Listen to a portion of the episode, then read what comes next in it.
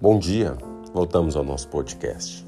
Eu espero que você tenha tido uma semana muito abençoada, mas ainda mais espero que esse final de semana que se inicia você encontre a paz de Deus que excede todo entendimento.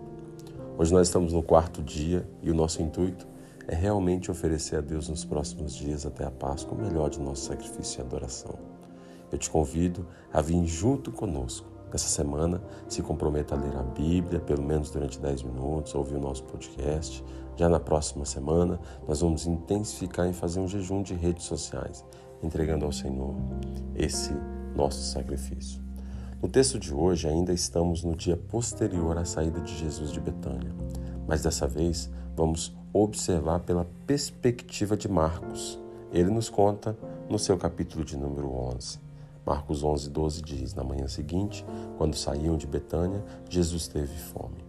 Nesse texto há algumas situações que poderiam ser abordadas, como, por exemplo, o zelo do Senhor Jesus quando chega ao templo e vira a mesa dos cambistas que vendiam um sacrifício para ser oferecido no templo. Marcos 11, 13. Quando voltaram de Jerusalém, Jesus entrou no templo e começou a expulsar os que compravam e vendiam animais para sacrifício. Derrubou as mesas do dos cambistas e as cadeiras do que vendiam pombas e ensinava-os, dizendo: As Escrituras declaram: Meu templo será chamado casa de oração para todas as nações, mas vocês transformaram num esconderijo de ladrões. Marcos 11, 15 e 17. Isso aconteceu porque, quando foi instituído o sacrifício, a base do sacrifício deve existir uma entrega. Então, quando uma pessoa chega na porta da igreja e compra um sacrifício, que sacrifício foi esse? Ah, podemos dizer que foi um sacrifício financeiro, já que ele teve que comprar. Mas, para isso, eles mesmos tinham instrução de trazer dízimos e ofertas alçadas. Então, os sacrifícios que eram entregues no templo deveriam ser algo que custasse mais do que financeiramente, mas que sentíssemos que estamos entregando algo de valor para nós. Como, por exemplo, eu sou pouco chegado a chocolate. Para mim seria pouco sacrifício entregar um mês sem chocolate. Agora pense numa pessoa que ama e come todos os dias. Para ela isso será um sacrifício? Já eu gosto, por exemplo, de água com gás. Muitas pessoas não gostam e elas podem passar uma vida inteira de jejum. Já para mim, um mês pode ser considerado como sacrifício. Um ponto que ainda não podemos deixar de citar é que Deus espera de nós um sacrifício perfeito.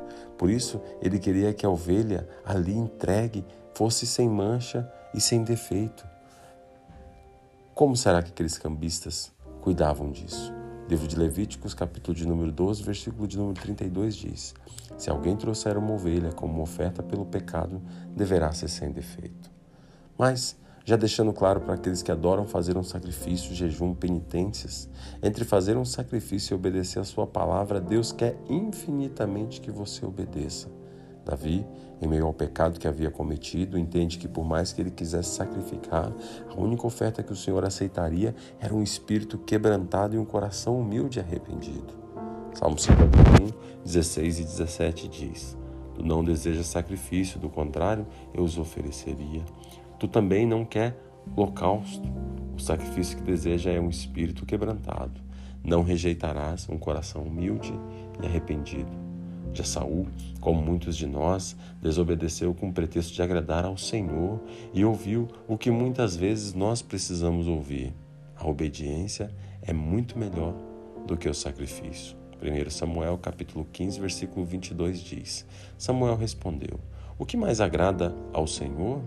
Holocaustos e sacrifícios ou obediência à voz dele? Ouça, a obediência é o melhor que o sacrifício, e a submissão é melhor do que ofertas de gorduras de carneiros. Veja, os textos acima não invalidam o sacrifício. É necessário entregarmos ao Senhor. Veja o que o apóstolo Paulo diz em Romanos 12. Portanto, irmãos, suplico que entregue o seu corpo a Deus por causa de tudo que ele já fez por vocês, que seja sacrifício vivo e santo, do tipo que Deus considera agradável. Essa é a verdadeira forma de adorá-lo. Romanos 12, 1. Algo óbvio, como dando continuidade à leitura, é que estamos sendo instruídos a entregar o corpo, não estamos sendo instruídos a entregar o corpo em holocausto, mas sim em sacrifício vivo, perfeito e agradável, o que em outras versões da Bíblia é também conhecido como nosso culto racional. Mas quais são os sacrifícios que Paulo efetivamente nos orienta a fazer? Neste texto tem uma série de pontos que Paulo nos exorta a entregar. Eu vou citar alguns, mas te convido a posteriormente ler Romanos 12 e mergulhar neles. Não imite o comportamento e o costume do mundo, mas ter uma vida transformada através da renovação de outro, do seu entendimento. Em outras palavras, leia a Bíblia, ouça o nosso podcast, ouça boas ministrações, pense nas coisas do alto, está instruindo Paulo. Ele te deu dons e talentos para servir a Ele, entregando a Ele o melhor do seu tempo e sacrificando a nossa vida, nosso tempo, nossas vontades, prazeres em prol de outras pessoas.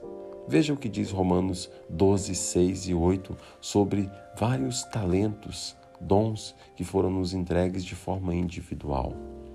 Deus, em Sua graça, nos concedeu diferentes dons. Portanto, se você tiver, primeiro dom, capacidade de profetizar, faça de acordo com a proporção da fé que recebeu. Se você tiver, segundo dom, de servir, sirva com dedicação. Se for mestre, ensine bem ao terceiro dom. Se o seu dom é consistir em encorajar pessoas, encoraja é o quarto dom. Se o dom é contribuir, dê com generosidade, é o quinto dom. O sexto dom se for exercer liderança, lidere de forma responsável. E o sétimo, se for para demonstrar misericórdia, pratique com alegria. Com certeza você tem um ou dois dons desses muito claro em você. Então use para fazer a obra de Deus. Esse será o seu sacrifício agradável. E você, que tipo de sacrifício está entregando? Será se ainda está comprando um sacrifício de um cambista? Ah, eu vou entregar esse mesmo aqui desse jeito, afinal, Deus é bom e Ele vai aceitar esse aqui mesmo. Será?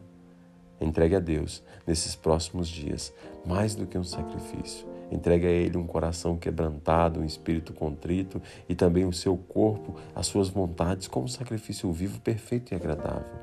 Assim estará entregando a Ele o seu culto e com certeza Ele aceitará tal oferta. Deus abençoe a sua vida.